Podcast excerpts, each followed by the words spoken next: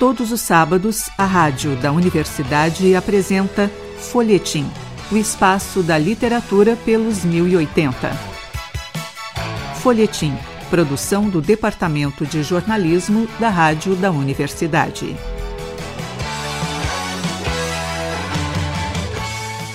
Olá, ouvintes. Eu sou o jornalista Pedro Palaoro e a partir de agora apresento o Folhetim Nesta edição do programa, recebemos o professor do Instituto de Letras da URGS, Fábio Ramos Barbosa Filho.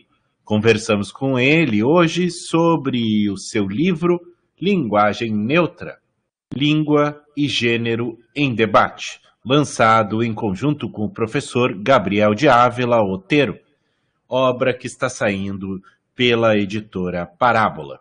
Fábio, muito bom recebê-lo aqui no Folhetim e na rádio da universidade. Bom dia, Pedro.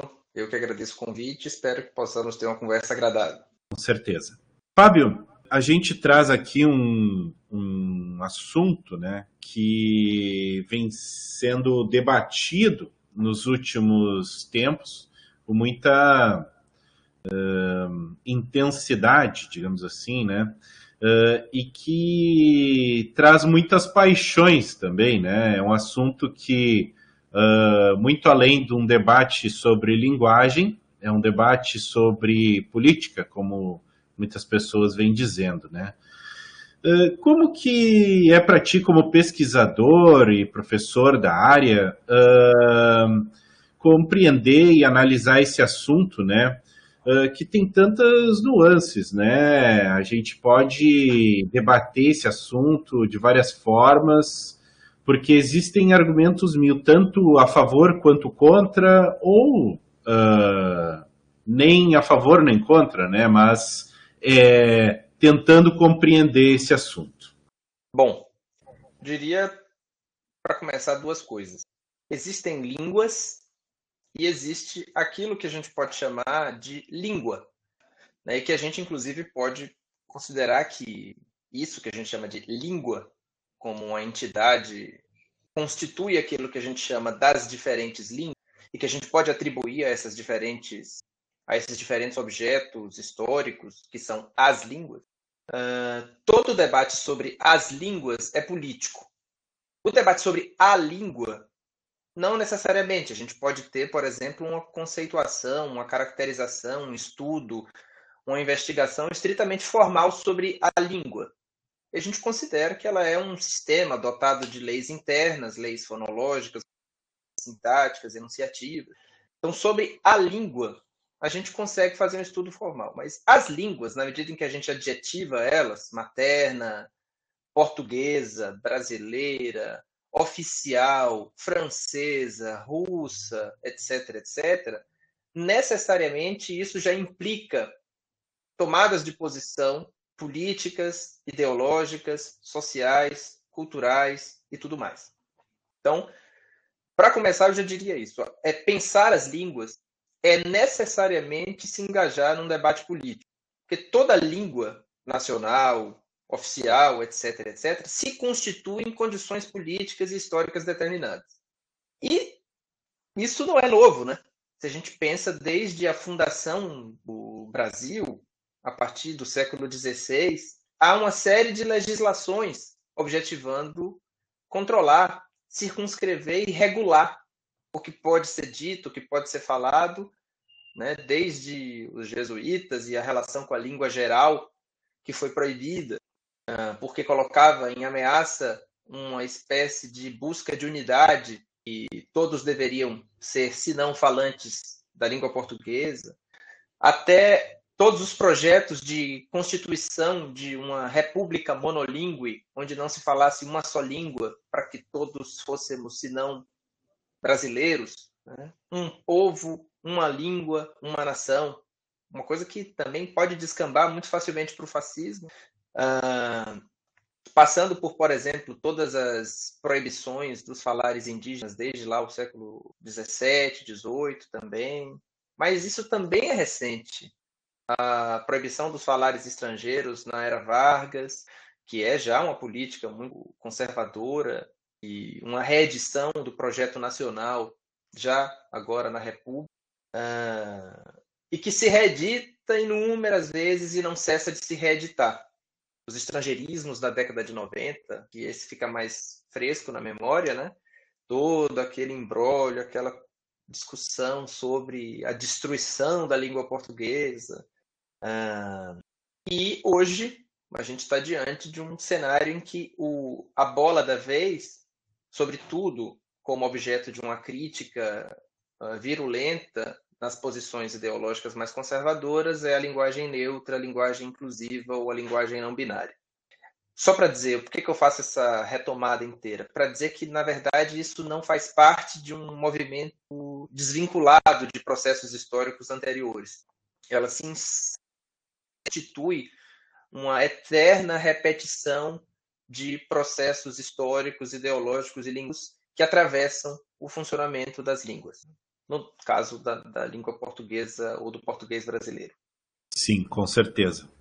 Fábio, Dentro dessa questão da, da, da linguagem uh, neutra, a gente uh, vem uh, observando agora, né, inclusive na, na cidade de Porto Alegre foi proibido né, o uso nas escolas da linguagem neutra. Como que a gente pode ver esse movimento, digamos assim, é, oficial uh, de busca por combater isso, tendo em vista que, na verdade, é, a partir do momento que a gente considera ali em corpo vivo, né?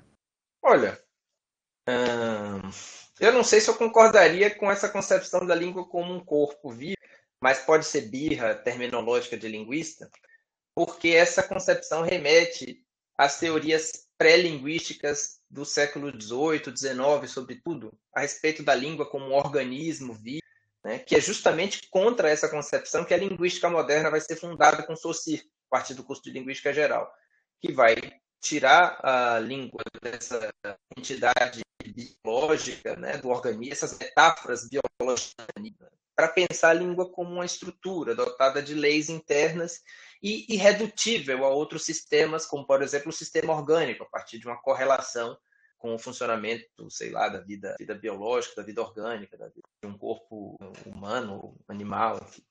Essas metáforas eram muito interessantes porque naquela no século XIX a linguística, os estudos, o saber linguístico se estruturava a partir de uma correlação com os horizontes de cientificidade possíveis. E como as ciências naturais sempre foram soberanas, isso fazia muito sentido. Uh, mas o que é que eu diria a respeito dessa carteirada ou dessa tomada de posição jurídica face à língua, que também é uma espécie de tomada de posição face a, de transformação e variação e mudança de, das línguas naturais, né? Eu acho que aí tem alguns pontos que a gente pode, pode evocar já para fazer uma propaganda do livro, né, como você tinha comentado, o último capítulo ele é sobretudo interessante por conta dessa relação que ele faz com a escola. O autor é Samuel Gomes de Oliveira. Ele faz um texto que uh, investiga exatamente como abordar a linguagem neutra na escola, um dos espaços que, por conta dessa lei, que era um projeto de lei sancionada pelo prefeito, inviabiliza seja, a questão não é só utilizar a linguagem neutra. Parece que a ideia é inviabilizar mesmo a discussão, o debate em torno e as possibilidades de compreensão desse fenômeno, que também é linguístico. Também é linguístico. Esse ponto eu acho que é importante frisar não é um debate intrinsecamente linguístico e, portanto, só os linguistas teriam algo a dizer a respeito disso. Eu acho que muito pelo contrário, eu acho que os linguistas têm pouquíssimo a dizer a respeito disso, na medida em que o que há de linguística nessa discussão é uh, quase nada. Trata-se de um debate político-ideológico, de uma disputa política-ideológica que intervém na língua. Intervém na língua como espaço de consolidação de tensões sociais, de tensões ideológicas, muito marcadas por essa nossa conjuntura atual. Então, o que é que eu diria? Tá, não tem como inviabilizar o processo ou os processos, a dinâmica material de uma língua natural? Na medida em que ela não se faz por uma convenção jurídica. Né? A gente não se reuniu um dia e disse, oh, agora a gente vai falar assim, a gente vai falar assado e tudo mais.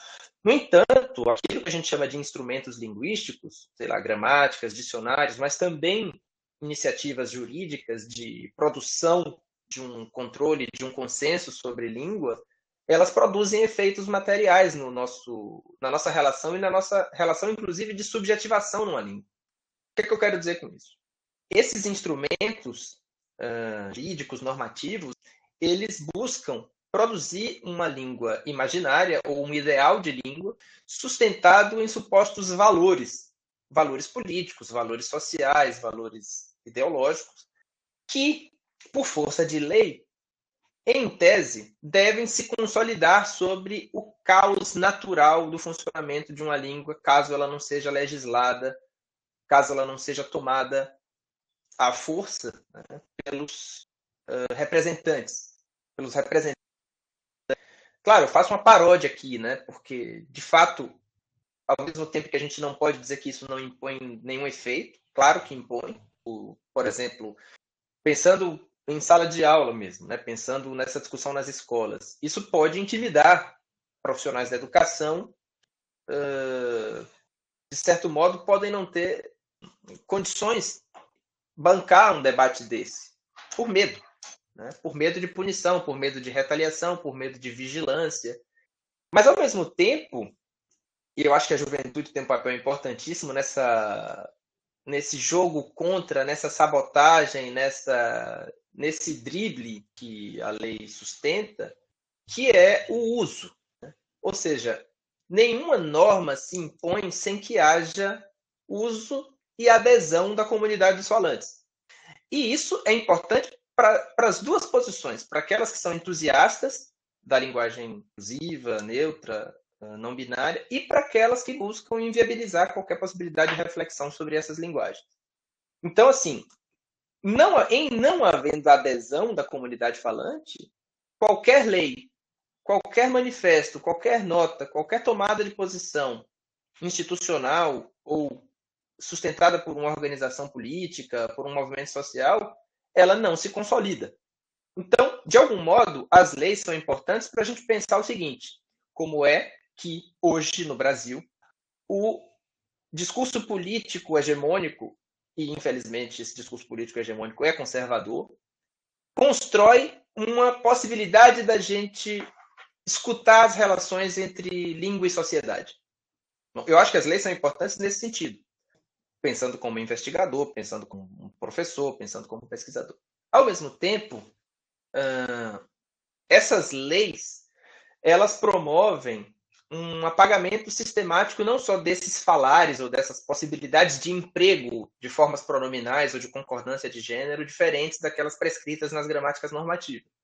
Elas também produzem uma comoção significativa em grupos políticos interessados na consolidação dessas novas regras. E nesse caso, eu acho muito importante que nós, linguistas, estejamos de ouvido uh, atento não só para escutar essas polêmicas, mas também para se solidarizar com esses grupos. Por quê? O que é que eu acho que devia ser feito, por exemplo, em Porto Alegre? Aí eu vou dar uma opinião muito pessoal. Eu acho que nós, linguistas, deveríamos fazer, convocar uma audiência pública, não só com outros linguistas, mas com movimentos sociais, com qualquer pessoa que se interesse pelo tema e que se sinta direto ou indiretamente convocado e impactado por essa proibição, por essa lei, para que a gente, nessa audiência pública, discuta publicamente e não a partir de um canetaço de gabinete os impactos e os efeitos de uma lei como essa. Porque, de novo, a questão pode não ser linguística, mas ela convoca o linguístico e convoca o linguista também para pensar junto com todas as pessoas que se sentem afetadas por essa por essas proibições. Eu acho que seria mais ou menos nessa direção.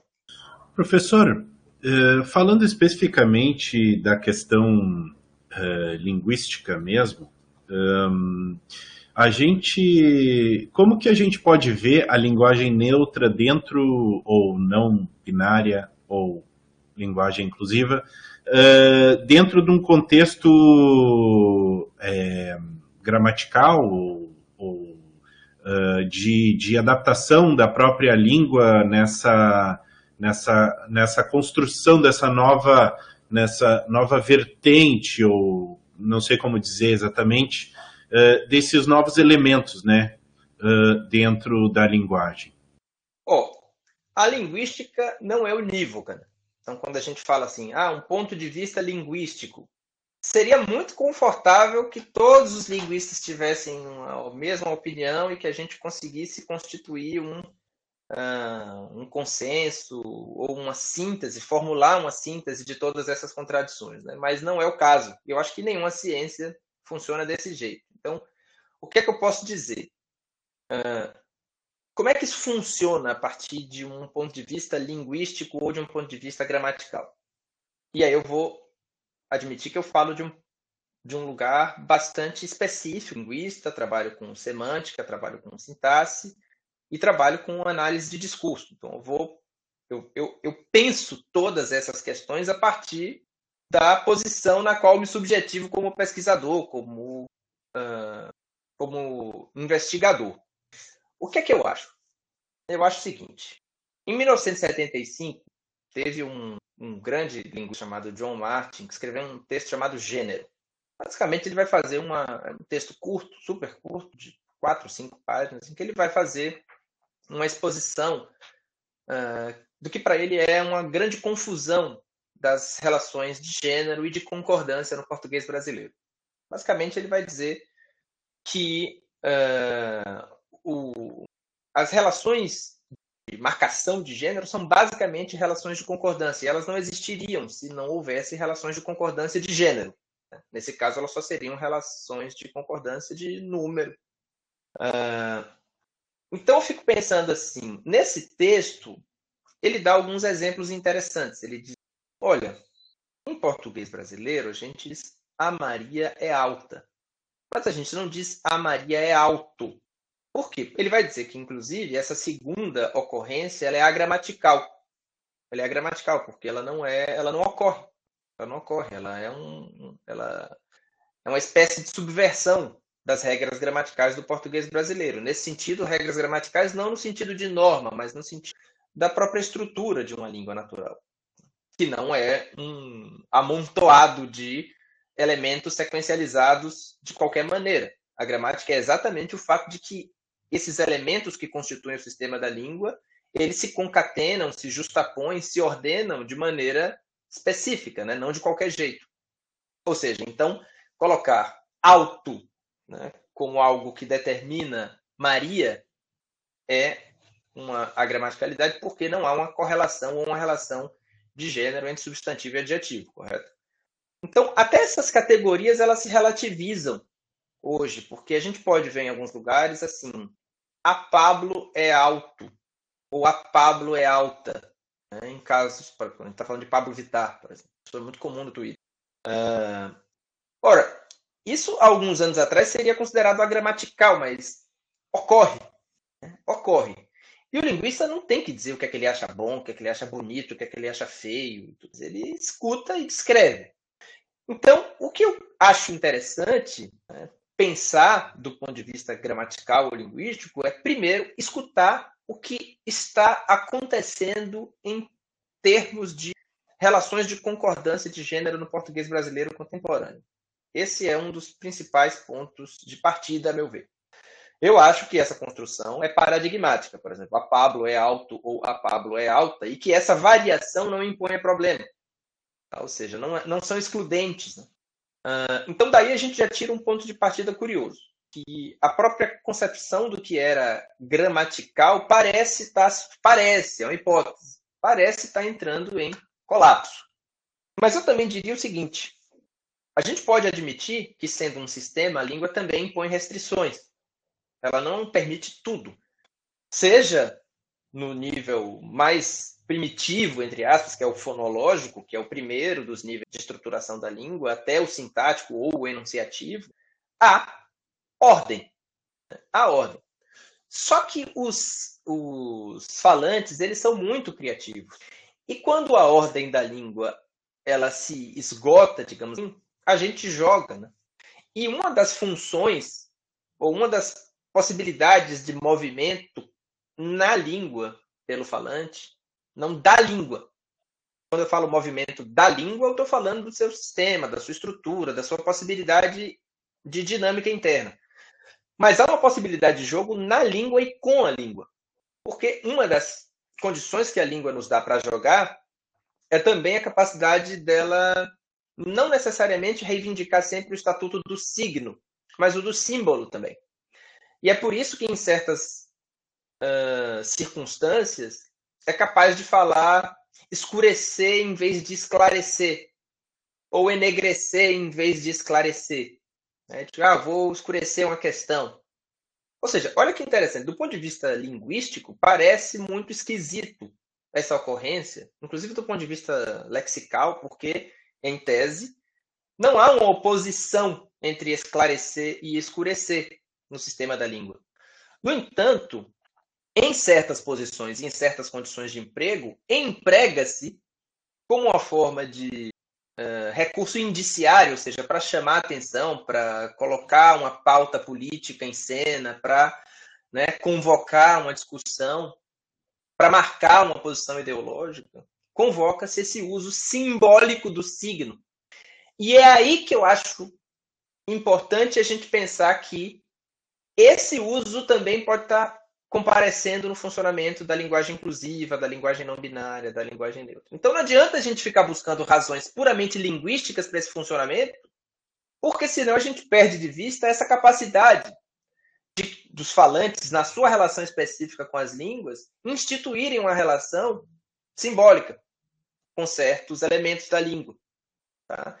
E isso não tem só a ver com a estrutura da língua tem a ver com discurso, tem a ver com o fato de que as línguas, na medida em que elas funcionam e são colocadas em movimento por falantes históricos, elas se historicizam.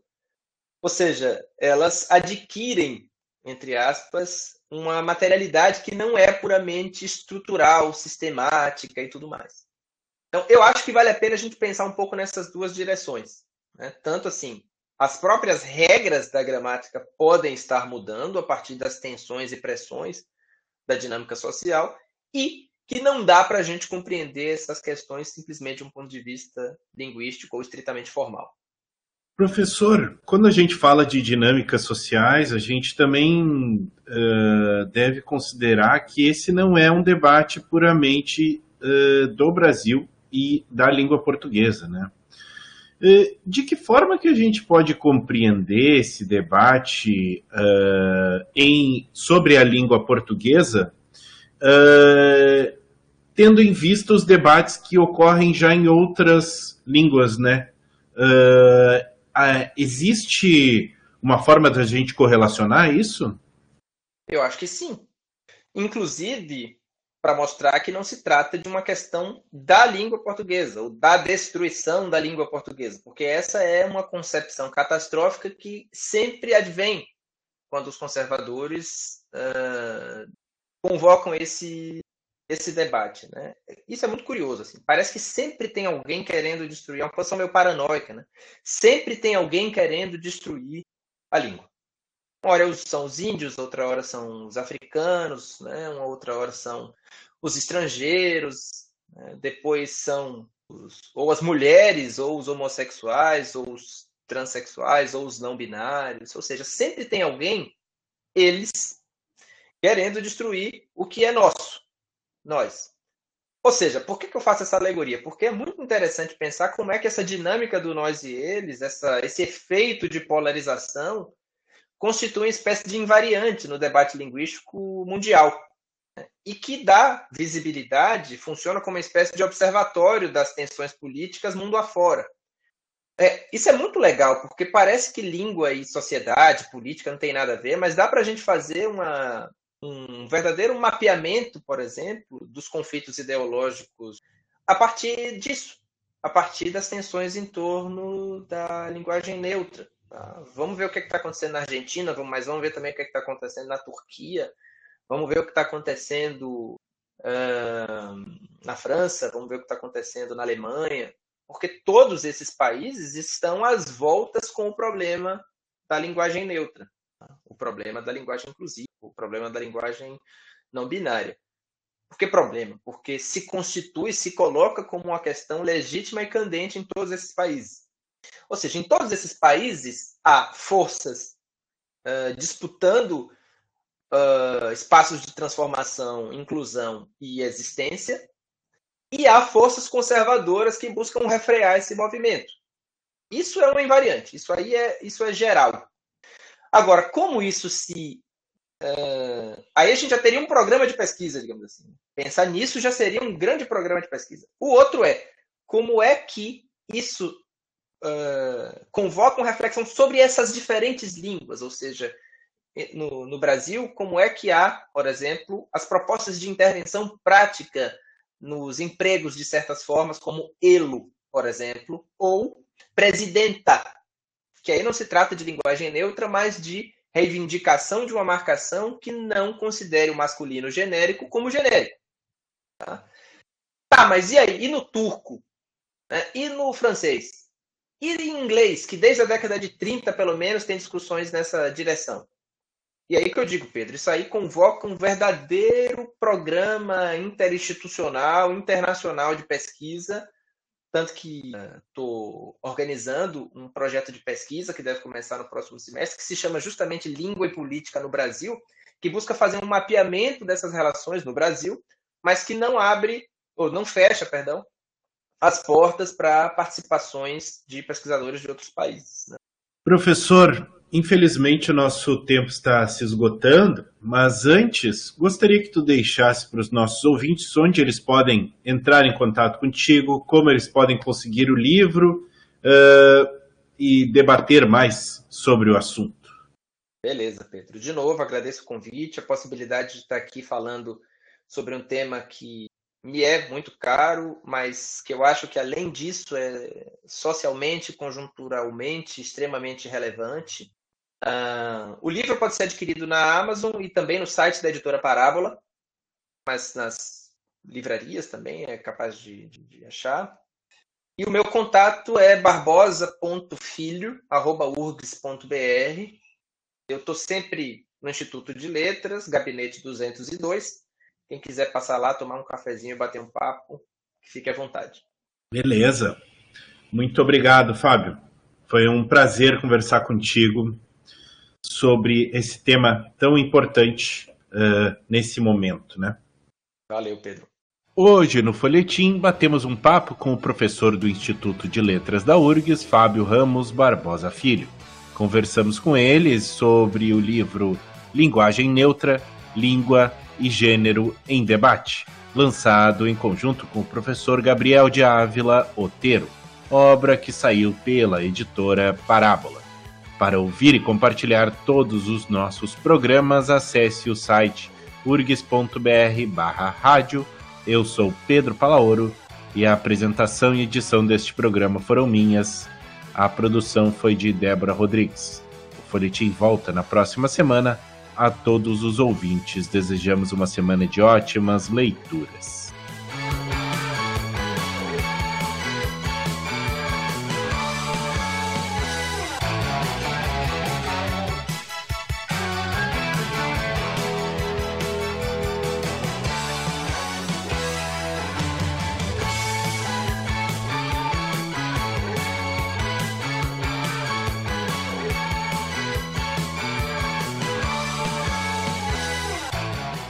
Folhetim, produção do Departamento de Jornalismo da Rádio da Universidade.